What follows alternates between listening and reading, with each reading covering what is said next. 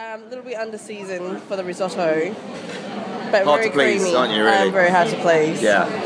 But yes, Um, and we we put the seats kind of at the at the bar so you can watch watch them all cooking. That's what, what do that? amazing. Yeah. al fresco dining kind of indoors. The, the, the way that they they kind of carefully prepare the food here is pretty good. Yeah. Yeah, it was. It, Okay. it helped us with our choices.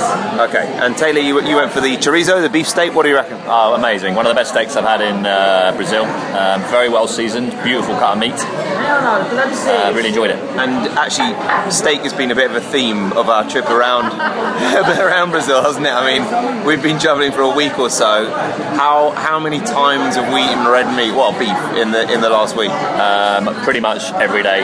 At least once a day, possibly twice. But yeah, Half maybe about maybe about yeah half a kilo a day is about my current intake. But but the, the quality varies from place to place, doesn't it? It does, yeah. I mean, uh, but then you pay for you pay for the good stuff. So you know when you go to an expensive restaurant, you get some good cuts. Okay, and, and for a really good steak in Brazil, what would you be looking at paying? Um, around the equivalent of 50, 40 US dollars.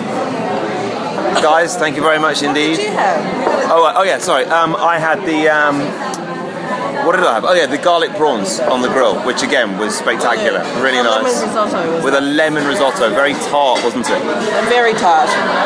Very tart. If you like tangy, that's the one to go for.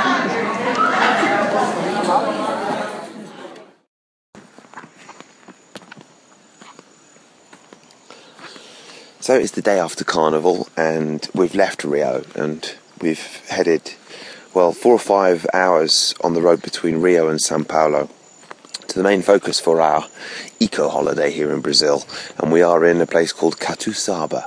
Um, it's a, an eco retreat in the middle of the well, it's kind of almost jungle, um, and uh, a beautiful lush landscape, and it's run by a company that own another eco resort called uh, Picinguaba, which has been going for about 10 years in Brazil. That's by the coast, uh, and that is already very popular and very well established. This has only been going three years, and Catuçaba is an old fazenda, uh, which means farmhouse, and this fazenda is being restored lovingly, s- simply, and traditionally.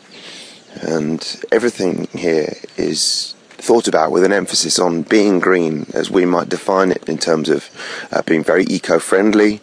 Um, all the produce is very local, very traditional. They cook what they have. They grow their own food. They they grow uh, coffee in the crops. There are cows and chickens and all manner of animals around here, and the distance, you can probably hear the waterfall. It's a beautiful natural setting for the green traveller and someone who wants to reconnect. It is fantastic. I have to say, one of the things that we're really loving here is that after the hectic noise and life of Carnival, you can come here and simply unwind. And one of the ways you can unwind is because there's no Wi Fi. no Wi Fi, no 3G, no phone access. Just plenty of books, games. We've played lots of chess. It's so relaxing. Uh, long walks, horse riding. I went horse riding for the first time ever today. And now it's time to head into the fazenda, onto the porch, and chat to the owner. Well, uh, we're kind of sitting on the veranda of this beautiful old fazenda, which means farm in English, right? Right. And I'm with Emmanuel, the owner. Um, Emmanuel, tell us a little bit about this place and how you found it and how long it's taken. Well, you know, this place is, is an old coffee farm from um, the 1850s, and um, uh, you know, what's what's remarkable about this place is that it's kind of um, lost in time because this is right in front of us the old road that was going from um, São Paulo to Paraty, but they just opened a new road like many many years ago. So that was just stuck in time. Now you can only go through by horses. So it's a dirt road to get there, and there's chances it's gonna stay like this. Uh, so, but it's still, you know, we're two hours from international airport São Paulo, so it's like really lost but really accessible, and you know that's pretty much how I found it. You know, I, we have this other place on the beach in Picinguaba.